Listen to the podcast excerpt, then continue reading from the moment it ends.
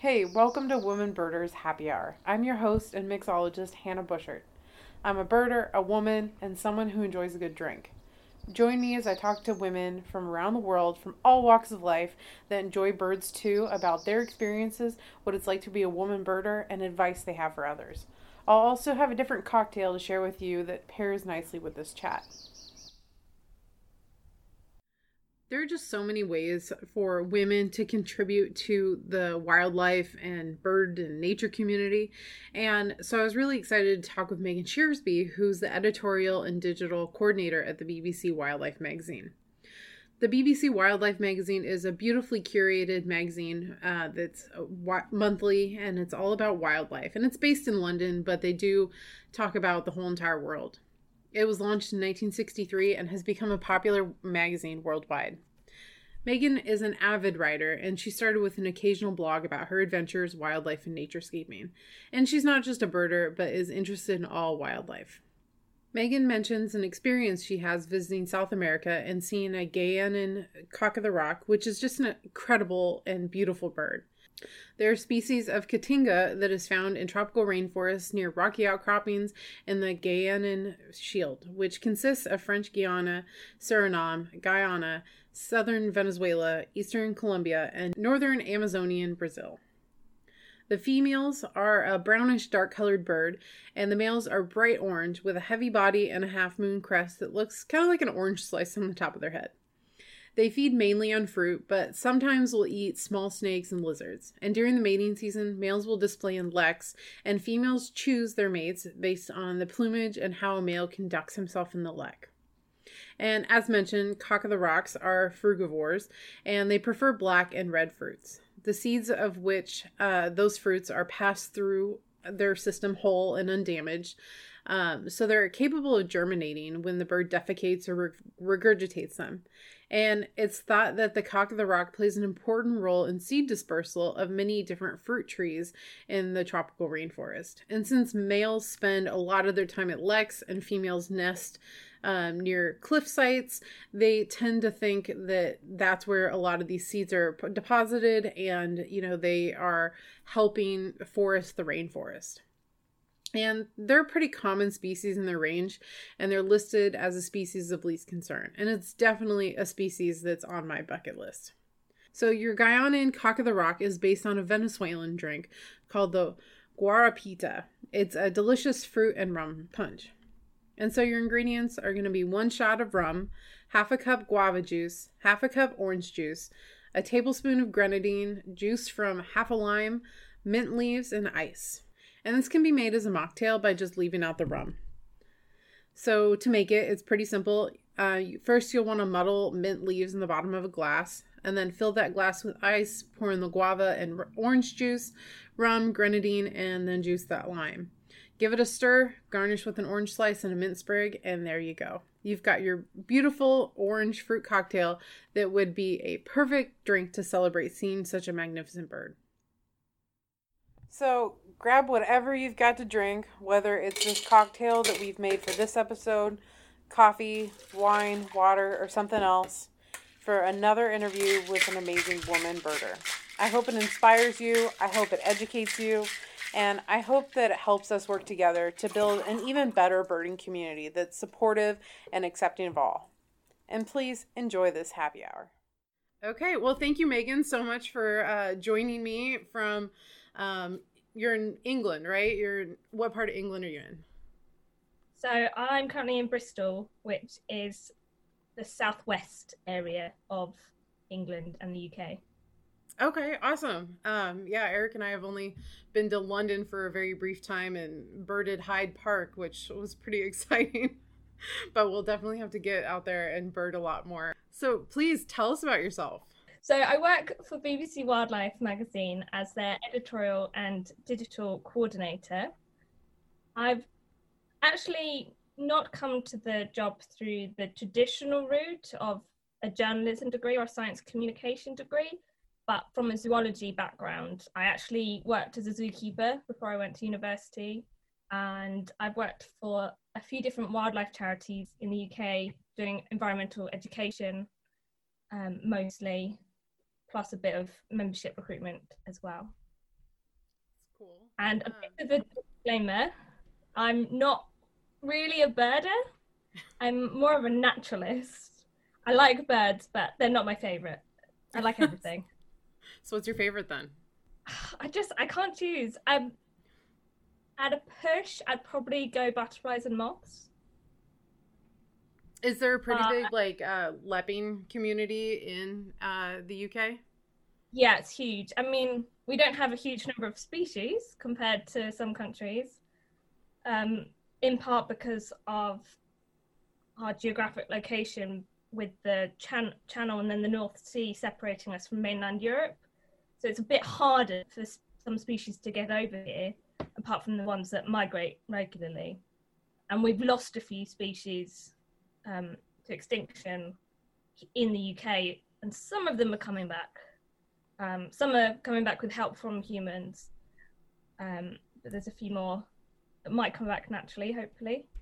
But there's a yeah, it's a big community, weirdly split because I always think it's such a strange situation that butterflies are considered separate to moths because they're basic to me they're butterflies are just a colourful group of moths. um, but we have quite a few, and I actually reached a fun milestone this year because I saw my 50th species of butterfly in the UK.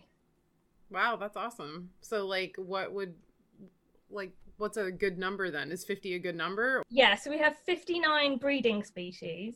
Wow. And I've seen 49 of those. And then the other one that I saw was the large tortoiseshell, which used to be a breeding species and bred on the Isle of Portland in Dorset last year and then emerged as adults this year. So they might be coming back, which is very exciting. That's really cool. I didn't even realize that mothing or lepping, you know, was a thing until I moved to South Texas and all these people were looking at butterflies and it's like, oh, I had no idea that people did this for fun. Have you gone moth trapping? I I've gone uh, like black lighting before. Okay, so I've got a moth trap here that I put out in my garden. Hopefully, I don't disturb my neighbours too much because it's a mercury vapor lamp and it's so bright. You kind of need sunglasses to look at it, and uh, that's great fun. That's I, I love doing it. Um, although summer can be a bit. Uh, not what the best word for it is. Difficult because you get a lot of moths, and if you want to do anything else that morning, you basically can't. You just have to sit and sort through all the moths. That's cool. So how did you get started into your your love of wildlife and and you know as a naturalist?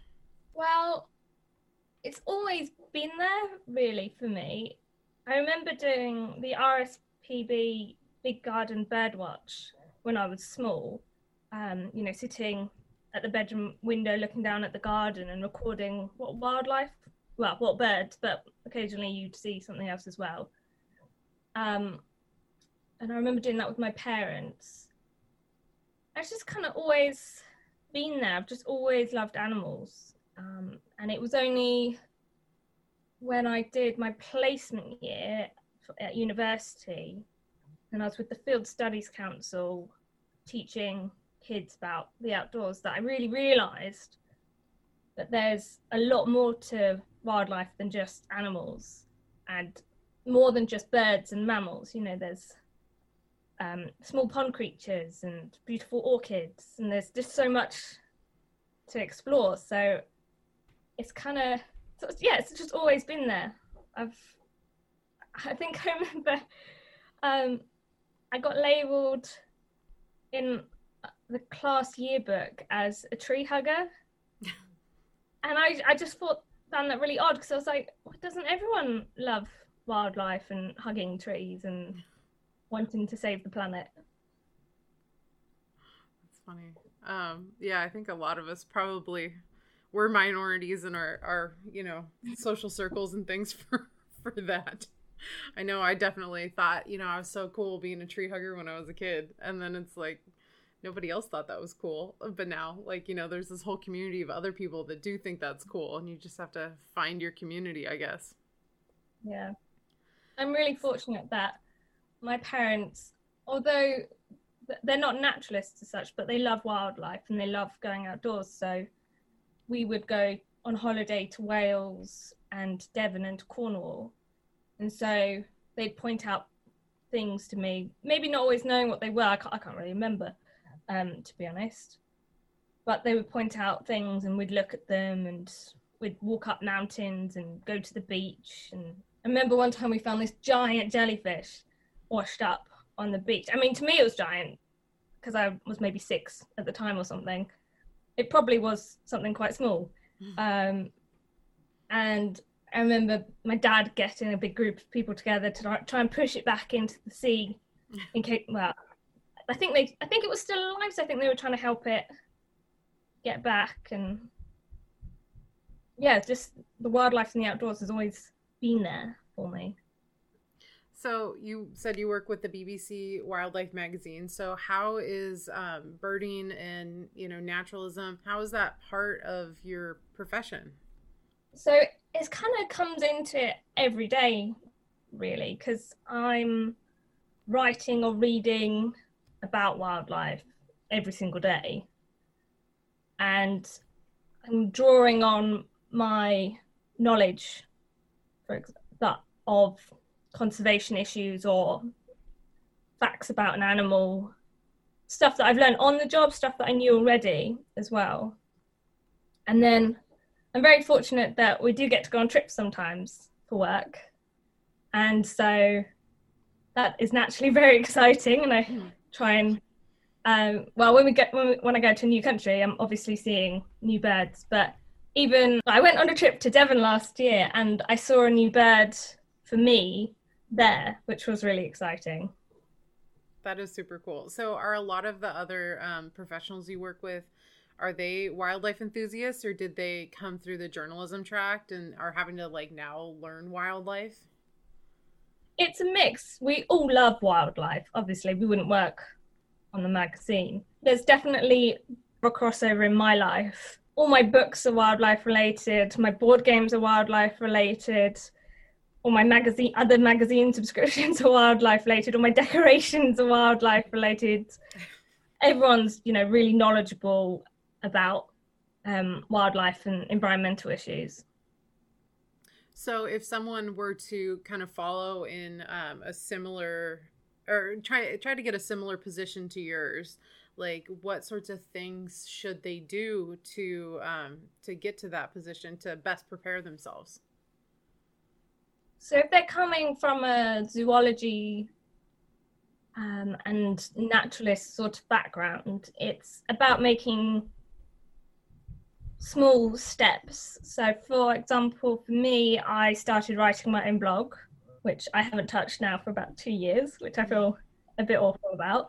Um, but I also started contributing to internal newsletters at conservation organizations that I worked for and started helping with the social media and then the external newsletters and magazines. Uh, in the UK, there's a group called A Focus on Nature, which is for young people under 30 in the UK, um, in the nature profession.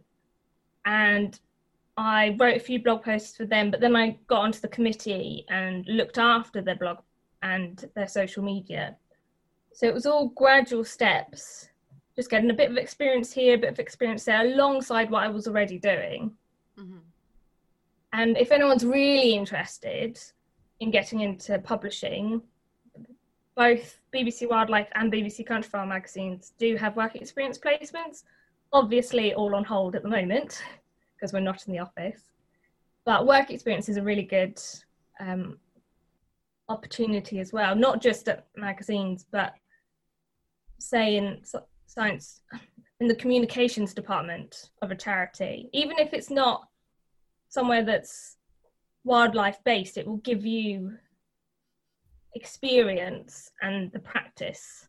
That's that's a really good tip. Um yeah so like volunteering for some of these organizations doing some like i've heard that a lot from um, different folks on the shows you know volunteering can always help and that's a different way to volunteer that if you can't necessarily go out and like commit your time but helping like write newsletters.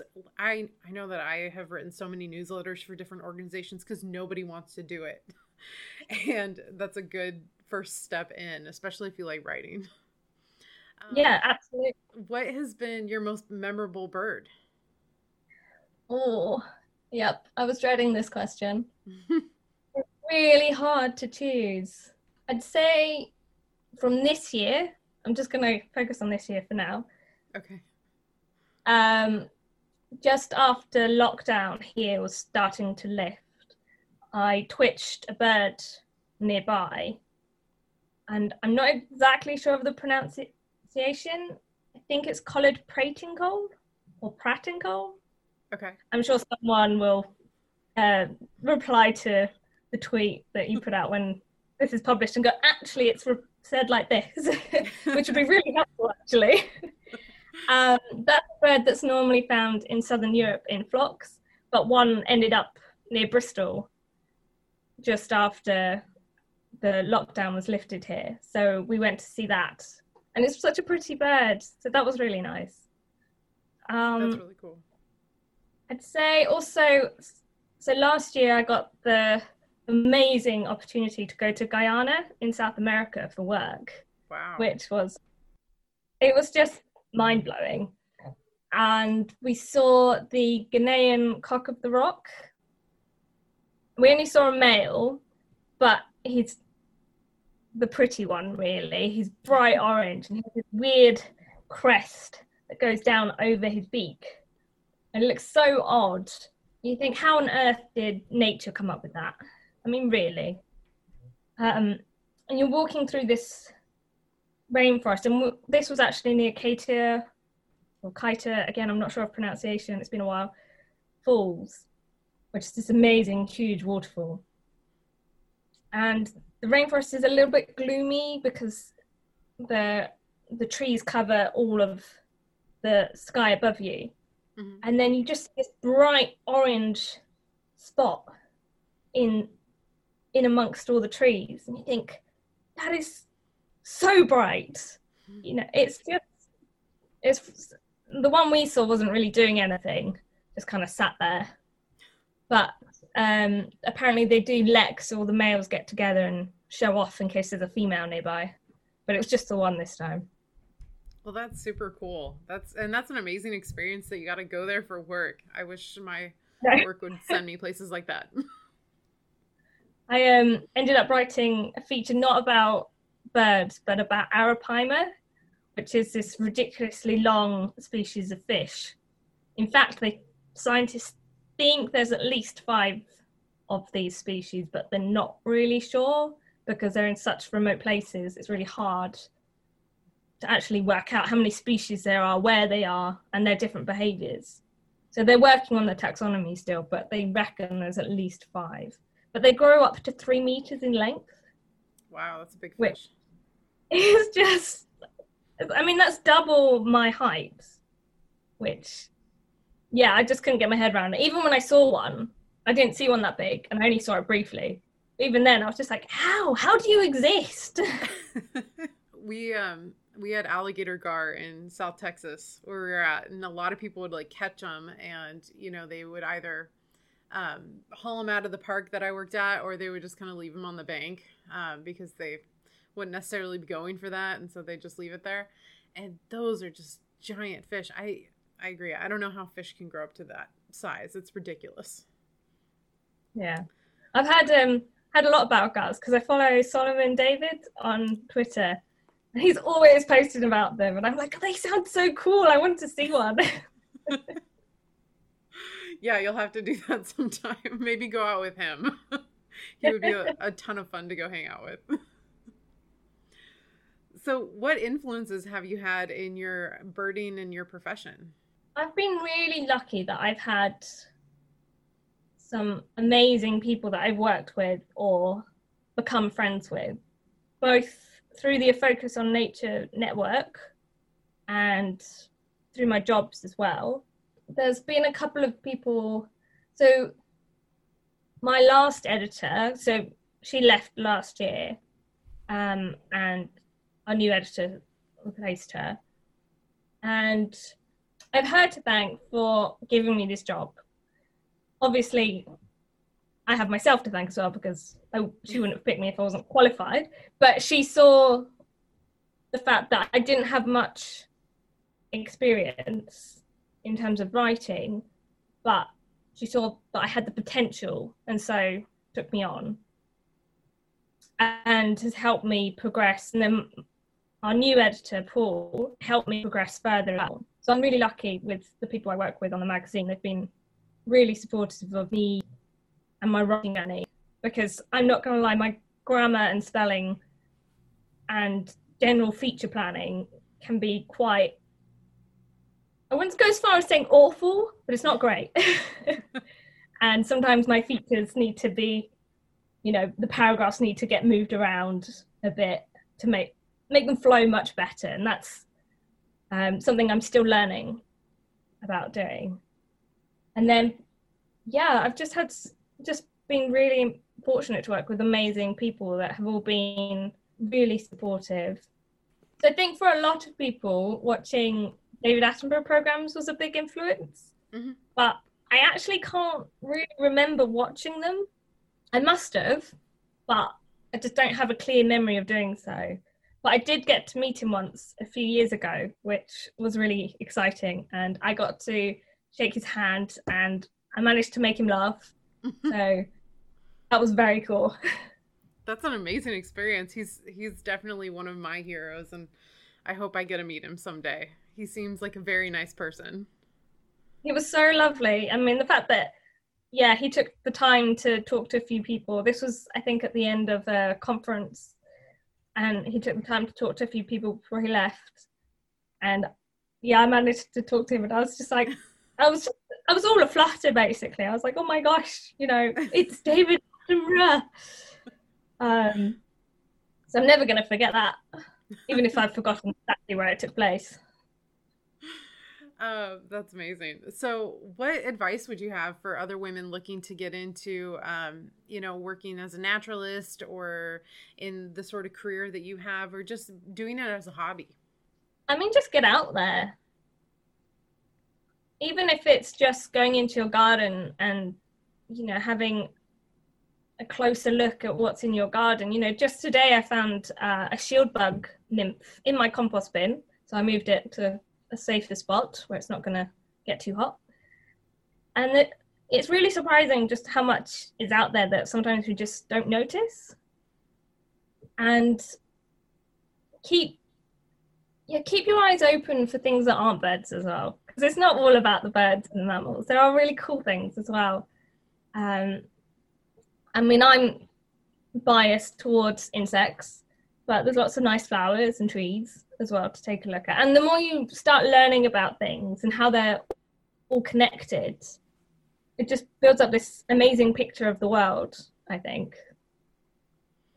Yeah, that's and then don't be afraid to ask for help as well. I think some people can be a bit overwhelmed, you know, when you're joining a community that's so big and there's so much to learn, it can be a bit overwhelming to ask for help and say, actually, I don't know what this is, or I know what this is, but I don't know what it's doing right now. What is this weird behavior? Is it weird or is it a normal behavior? Most of the birding and naturalist community are welcoming and so happy to help and really thrilled that you, you're interested. So whether it's in a Facebook group or on Twitter or you're in a WhatsApp group or something, just don't be afraid to say, I, I don't know. Can someone help me? Because we all started there. I think sometimes some of the really experienced birders and naturalists can forget that basic point of not knowing. And if if you are slightly dismissive of someone not knowing something relatively basic, then, then that might, that might turn them off forever. And I don't want that. I want everyone to feel welcome and to be fascinated by the natural world. Well, that's wonderful. And thank you so much for all you guys do at BBC World Magazine to get people excited about some of these different things. And you know get a chance to to take us to Guyana and those places that we might not otherwise be able to go visit. Um, is there anything else you'd like to mention that we didn't get to, or where can people find out more about you and what you do? I'm trying to think of anything else we've not mentioned. Um, I mean, people feel free to subscribe to the magazine. um, we we have a print magazine and we also have an app if you prefer to do it digitally. But we're on all the social medias as well. Discoverwildlife.com. I'm also on social media, but um, I will admit that half of my pictures are of my cat, who is beautiful and is deserving of so many pictures being shared. For non-cat lovers, that might be a bit boring. I think that pretty much covers everything. I mean, I could just talk forever about wildlife and birds and the environment, but that would make for a long podcast. well, thank you so much for joining me. I really enjoyed talking to you and and you know, it's it's fun to hear about all the different experiences that you've had. Thank you for having me. It's been really fun.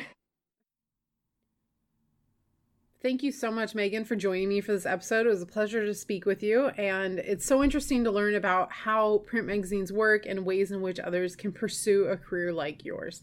I know writing is something that I'm definitely fascinated with, and I really, um, I really am inspired by people who do it well and and you know can put together an amazing magazine like the BBC Wildlife magazine.